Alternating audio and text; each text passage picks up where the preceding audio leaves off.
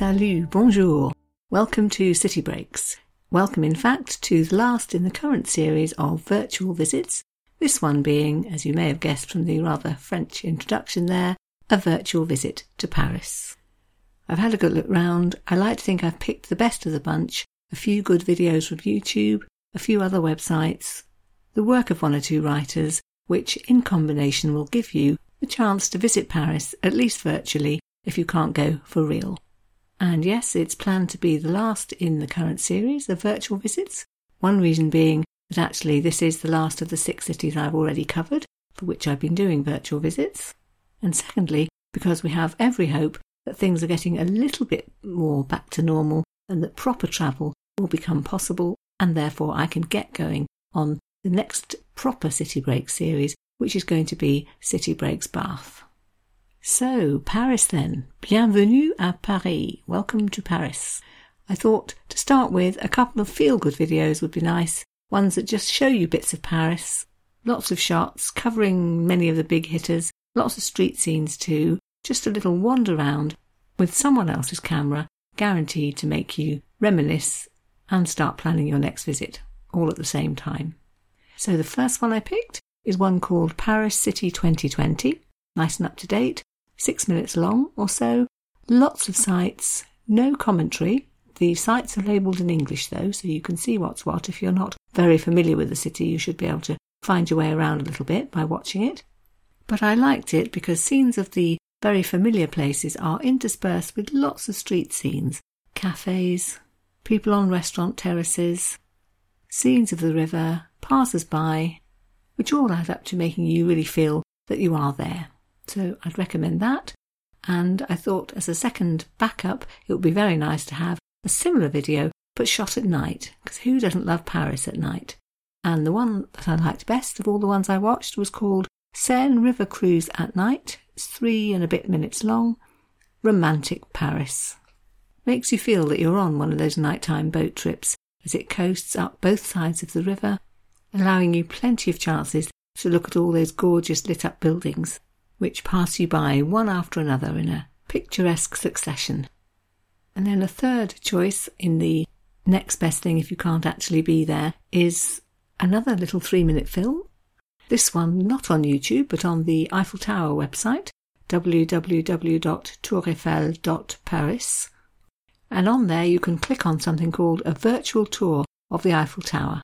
Another three minutes or so, shot from the second floor of the tower and then a bit later also from the summit, allows you to scan the horizon in both directions. You can put it onto night mode if you like. You can zoom in and see close ups of Notre Dame, of Place de la Concorde, of the Hotel des Invalides. All very lovely. All three of those are, without commentary, very much all about the lovely photography so then I went to searching for one or two websites that would give you some text, give you some information in a different way, perhaps more in lines of a little bit of research before a visit type thing. And far and away the best website I found was one called theculturetrip.com, which has got sections about many, many countries and places, but which has a whole section on France, breaking down to a whole section on Paris. And I picked out three or four articles on there which I felt were really worthy of attention. The first one, to give you a general historical overview if you want to know which era was which, is one called 14 Events Which Shaped Paris's History. Quite basic, very easy to follow, just what you want to know before you go. So there were 14 different headings. One, for example, was When was Notre Dame constructed? Another one was What was the Belle Epoque? And for each one, there's a paragraph or so of text giving you the basic information and one or sometimes more than one really great photos. So quite an easy read, but one after which you would feel really just that little bit more informed. So to give you a flavour, I thought I might read a little bit from the Belle Epoque section, and this is what they have to say on that. The Belle Epoque was characterised by a sense of optimism, peace, and prosperity, and technological and scientific innovation. La Belle Époque refers to the pre-war era in France, starting in 1870 and continuing until 1914. And it goes on to list some of the things for which that era was famous. So, the construction of the Eiffel Tower, for example, the building of the metro, the opening of the Moulin Rouge, all those later Impressionist artists. Another page on the same site that I enjoyed was called 10 Best Neighbourhoods in Paris. Similar format, paragraph or two about each of the 10 areas they chose, ranging from the familiar, places like Montmartre and Saint Germain des Prés, to the less familiar. What do you know, for example, about Oberkampf or the Canal Saint Martin area? I know from personal experience that they're both nice places in which to spend a few days, but which you might not think of if you hadn't had them pointed out to you. So I thought that was a helpful article. On the same site, they had a piece with the title Experience Paris's Alternative Side with These Unique Experiences. So if you are someone who's been quite a number of times and always needs another excuse to go back, perhaps there'll be something there that you haven't already done or seen. So examples of said experiences would be a sunrise run and sightseeing tour. You and a few other athletes or would be athletes can meet up with a top class local runner and go on a jog round Paris in the early morning before too many people are about and have things pointed out to you, things, as it says on the website, that you can't find in a guidebook. Other options for alternative experiences would be going bargain hunting at Saint Ouen Flea Market, the sort of thing you might not do if you don't know Paris very well, how to find your way out there, how safe is it, it's massive, how do I choose which areas to go to, can I really try some haggling? All that sort of thing. And then, fourthly, from the same site, so theculturetrip.com, but possibly a little more mainstream, was a text called Culture Vulture's Guide to Paris.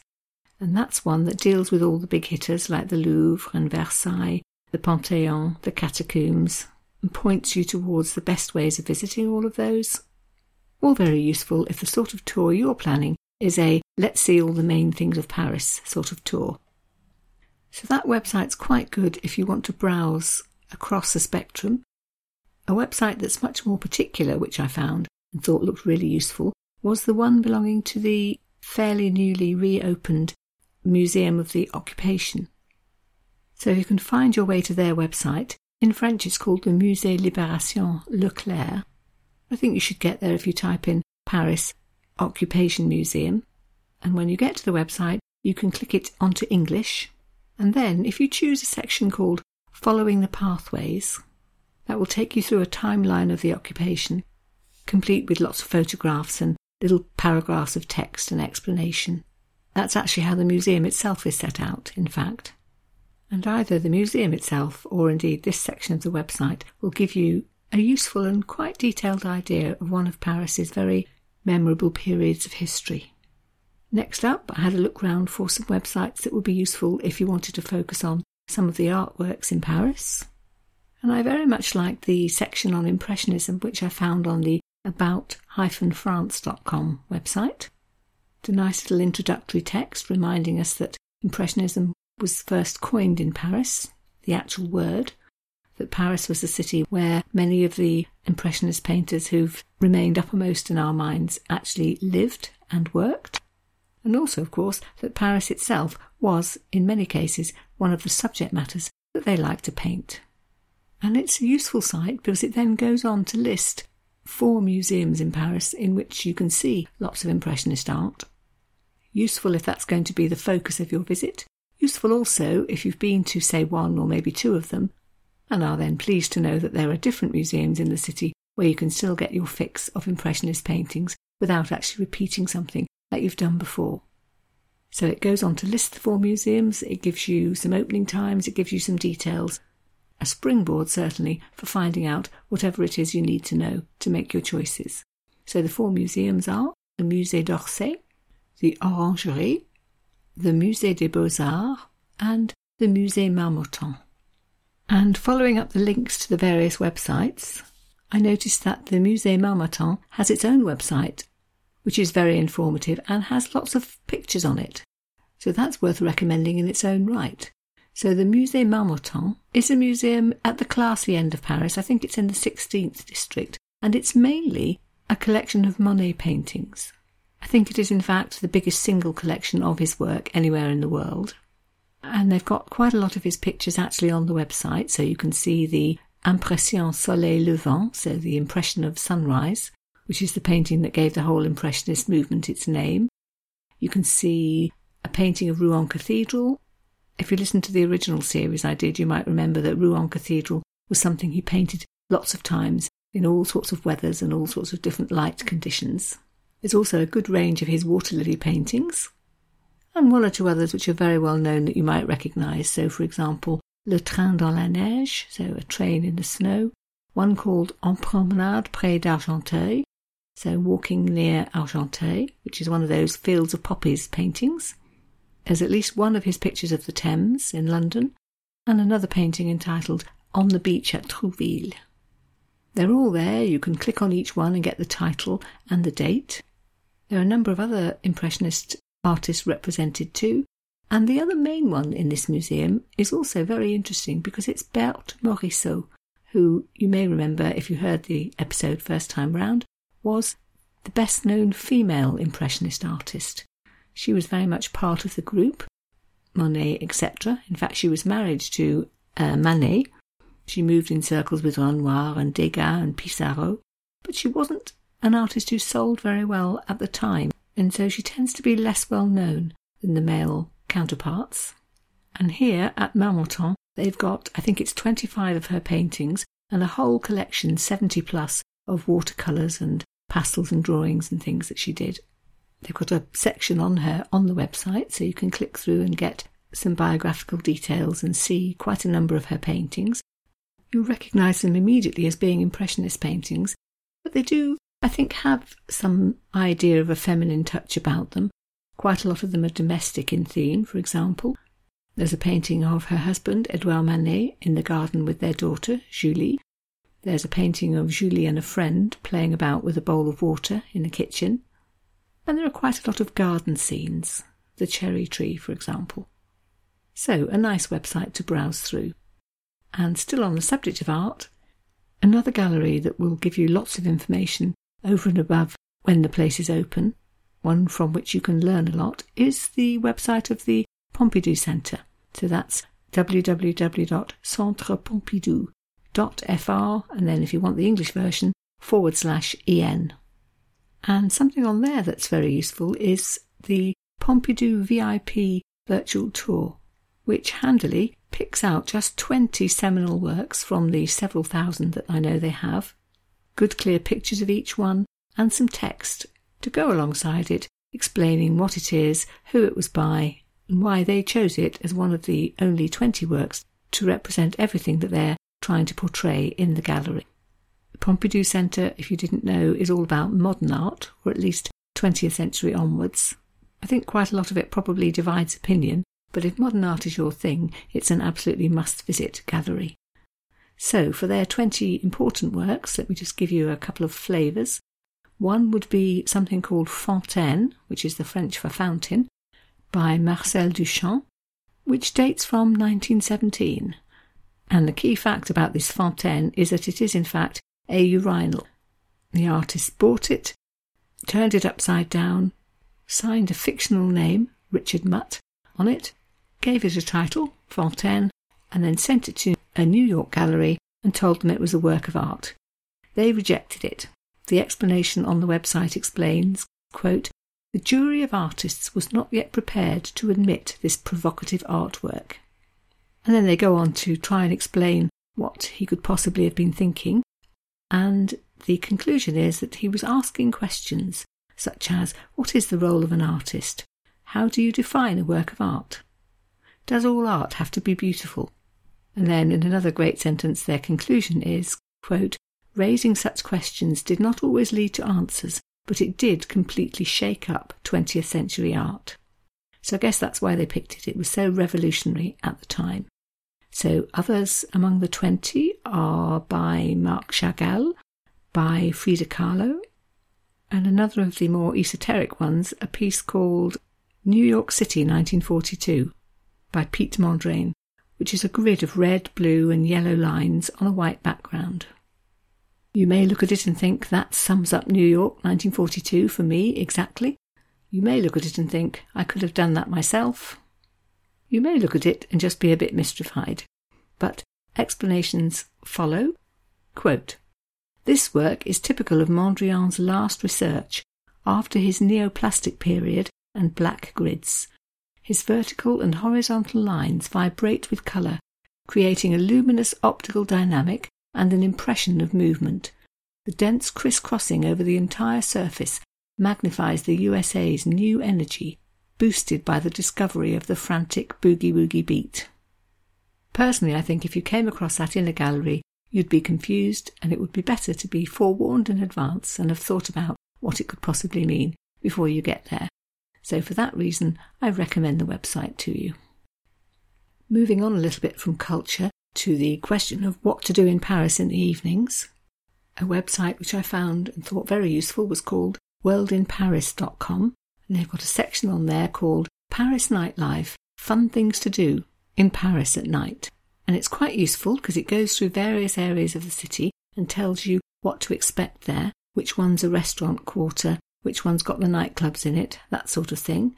So if you are thinking of visiting Le Marais or Le Quartier Latin or Saint Germain or Bastille, all of those have got things to recommend them, but you need to check the website to see which is which. Then it gives you ideas. River Cruise, obviously, tells you where the nightclubs are, points out which of these main tourist sites you can visit in the evening for a different experience. For example, the Louvre, the Eiffel Tower, the Opera, where in fact you can go on a Mysteries of the Opera at Night tour and learn about the opera building's history and hear the Phantom of the Opera ghost story. Then it goes on and lists recommendations in categories like rooftop bars, best brasserie and bistro, photography at night, where to go clubbing, and lastly, one that I really fancy checking out next time I go, and that is where to take a night dip in an Art Deco pool. Okay, moving on, and in fact back to YouTube. I'm sure everybody goes to Paris with at least half a thought for what you're going to eat when you get there. And I discovered that on YouTube there are stacks and stacks and stacks of films where people have taken an aspect of eating in Paris made a little three or four minute video all about it. And of the great number that I watched or had a quick look at, I picked out four which I would recommend. And the first one is called A Visit to a Paris Market, and it features the cookery writer David Lebovitz, an American chef who's lived in Paris for, I think, decades. And it's a lovely little film. It shows you him doing his shopping at a French market, just on one autumn day when he's buying what he's planning to cook that evening. Then he takes it all home and you watch him cooking it, with just enough instructions to copy and do the same should you feel like it. So he starts by explaining that because it's just the beginning of autumn, produce is suddenly going to be different. Tomatoes are disappearing, there are more root vegetables, quince is suddenly available, reminding us that anyone who cooks properly in Paris definitely goes with the seasonal, starts in the market, buys whatever's top quality that day, and makes something with it. So into his basket went some sardine fillets, fresh ones, a pumpkin, some apples, some cider, and a whole roasted chicken. And then we had the pleasure of watching him roasting the pumpkin with garlic and herbs and chili pepper, making a sardine pate out of the eight little sardines, and turning the apples into a tarte tatin, which, as he says on the film, is an absolutely classic French dessert. It's that sort of upside down apple tart, which when you tip it out turns out to have caramelized apples as its topping. I also picked out something called the Local Way Paris, Baguette and Boulangerie, where two presenters went on a little tour of some of Paris's best bakeries. So they went to the Grenier des Pains, which apparently won the Best Baguette in Paris award in a recent year. Much fought over prize, as you can imagine, because obviously it brings a lot of prestige and it also gives you the right to deliver bread to the Elysee Palace, i.e., the presidential Paris, every day for a whole year. And then I think they have a new competition and vote a new best baguette in Paris. Then they went to an artisan boulanger, where the artisan himself was interviewed and told us about his bread making techniques, his natural yeast, the fact that it takes 20 hours to produce a good baguette, what a good baguette should look like, the bread inside should be a creamy colour. It should be full of holes because that shows that the yeast is properly fermented. Very handily, then, they'd picked out their favourite bakery very close to Place des Vosges. Place des Vosges in the Marais district being a wonderful place for a picnic. Therefore, knowing a good bakery just close by is very handy. And the one they chose was called Au Levain du Marais. And then another little piece of French culture. They went to a fourth bakery, which has won an award called the Meilleur Ouvrier de France, which is a sort of best craftsman award, which is given every year in various categories, including baking. And here again they interviewed the baker, who explained that his recipe for bread had evolved from breads which were made on a family farm two or three generations ago. His father, I think it was, had first left and started a bakery, and it's been a growing business ever since. And he told us his top tips, which were that you must use proper flour, not, as he said rather sniffily, anything from grosse production, so mass produced stuff, and there should be absolutely aucun additif, absolutely no additives. So that was very French and very nostalgic. Thirdly, I found a video called Visiting Barthélemy, which is one of Paris's top cheese shops, or best fromagerie, if you want it in French. And here they interviewed the lady who runs the shop, who's been making cheese for 41 years. And she gives her advice for compiling the perfect cheese board, in which she uttered a lot of it depends. Depends on the time of day you'll be serving it, whether your guests will be sitting or standing, what the weather's like, what your budget is. But she clearly knows what she's talking about because this shop has been supplying both the Elysee, which is the President's Palace, and Matignon, which is the Prime Minister's home, since the 1970s. And the camera, in between shots of her, pans round the shop, in which there are 200 plus varieties of cheese. And she explains how proud she is of the high quality of the merchandise that she sells. So you'll see lots of cheeses you recognise, you might learn one or two names you didn't know, and you will hear Madame's philosophy that in a world where so much is going downhill, we can at least rely on proper cheese to keep standards up. She expressed this by saying, Tout se dégrade. Everything is going down in quality. Mais pas le fromage encore, except for cheese. Again, very French. And then there was a whole stack of little films about patisserie, so those lovely Parisian cake shops. The one I picked out was actually called Best Pastry Shops in Paris, three minutes long. Visits to four shops, including Ladurée, which is the place where those very Parisian macaroons come from. We went through some of the classic flavours, vanilla and chocolate, and some of the slightly more unusual ones, rose and Marie Antoinette tea flavour, whatever that might be. Sadly, she didn't actually tell us. We went to a second macaron shop called Pierre Hermé, which specialises in more original types. So there's a truffle macaron there, there's a foie gras one, there's one flavoured with peach, apricot, and saffron. But they finished up in one of those very typical patisserie where all the cakes are beautifully crafted and stored like precious ornaments under little glass domes.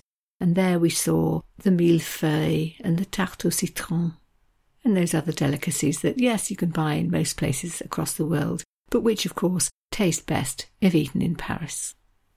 And to finish off then today, I was going to make a recommendation for a book which will take you to Paris as often as you want to go and tell you a million different things about it, because in fact it's an anthology.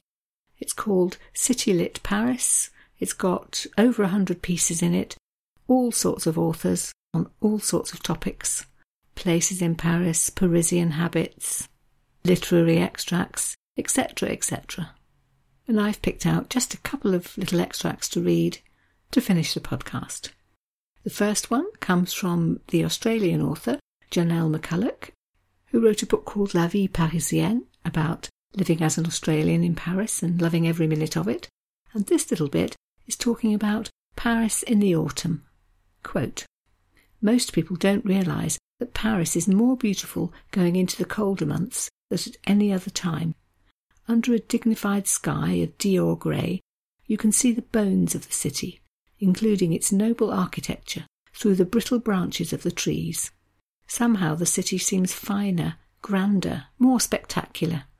The shimmering cognac shade of the Seine under the morning sun, which changes through the day to a luminous petrol blue, and finally to a silver the colour of evening slippers at twilight.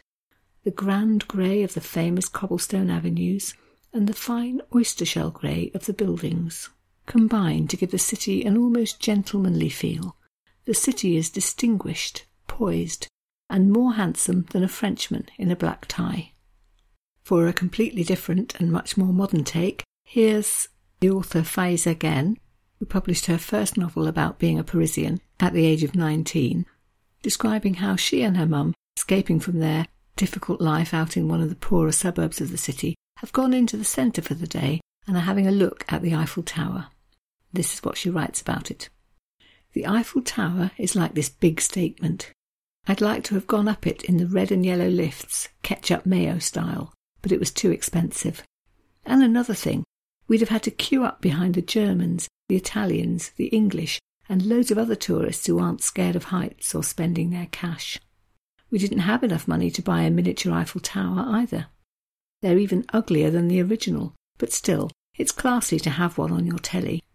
Tourist trap stalls are so expensive. Plus, what those guys sell is total crap. And thirdly and finally, an extract from a book called Return to Paris by Colette Rossant, which she wrote about her life in post war Paris when she lived in one of those little attic rooms at the top of a building and where she certainly didn't have a kitchen. This is the paragraph about what she did about food. Quote, Having no kitchen, I had to eat out three times a day. Breakfast was no problem. Café au lait and a tartine, a piece of baguette slathered with butter, was all I needed. I had my lunch at a small bistrot, most of the time a prix fixe steak, pommes frites, and a salad. Sometimes I took le plat du jour, daily special, which might be a suprême de volaille en meunière, strips of chicken sautéed in butter, or boudin noir, blood sausages, with steamed potatoes. Dinner was more of a problem. If no one had invited me to dinner, I stopped at a charcuterie and bought ready-made dishes to eat at my desk. Often it would be only a few slices of ham or cheese with a vegetable salad. City Lit Paris is a great book to have on your shelf because you can pull it down when you've only got just a few minutes to spare, open it up anywhere, and you can always find a take on the city, usually one that makes you nostalgic for it. I definitely recommend. Okay, so that's it for today then. In fact, that's it at the moment for virtual visits at all. Next week, the plan is for the last, or last for the moment anyway, City Break Ideas episode. Got a couple of intriguing ideas already. If you have somewhere you'd like to recommend, then do please write in and say so. If we can't squeeze it into that episode, I think I'm planning to repeat those every now and then, perhaps at monthly intervals, so we can definitely find room for it at some point. It would be great to hear of a city that you would recommend as a good place for a city break, with a little explanation. A sentence or two will do, but just why is it that you think people will enjoy going there? So you can leave those on the blog on the website for me to pick up. That's www.citybreakspodcast.co.uk. You can email if you prefer, citybreaks at citybreakspodcast.co.uk, or you can use Twitter at citybreakscast. Any of those routes will land on my desk, and I will use them gratefully. Thank you. Okay, then, so for the moment, sign off in French, I think, today, why not? Thank you very much for listening. Merci pour l'écoute. And goodbye. Au revoir.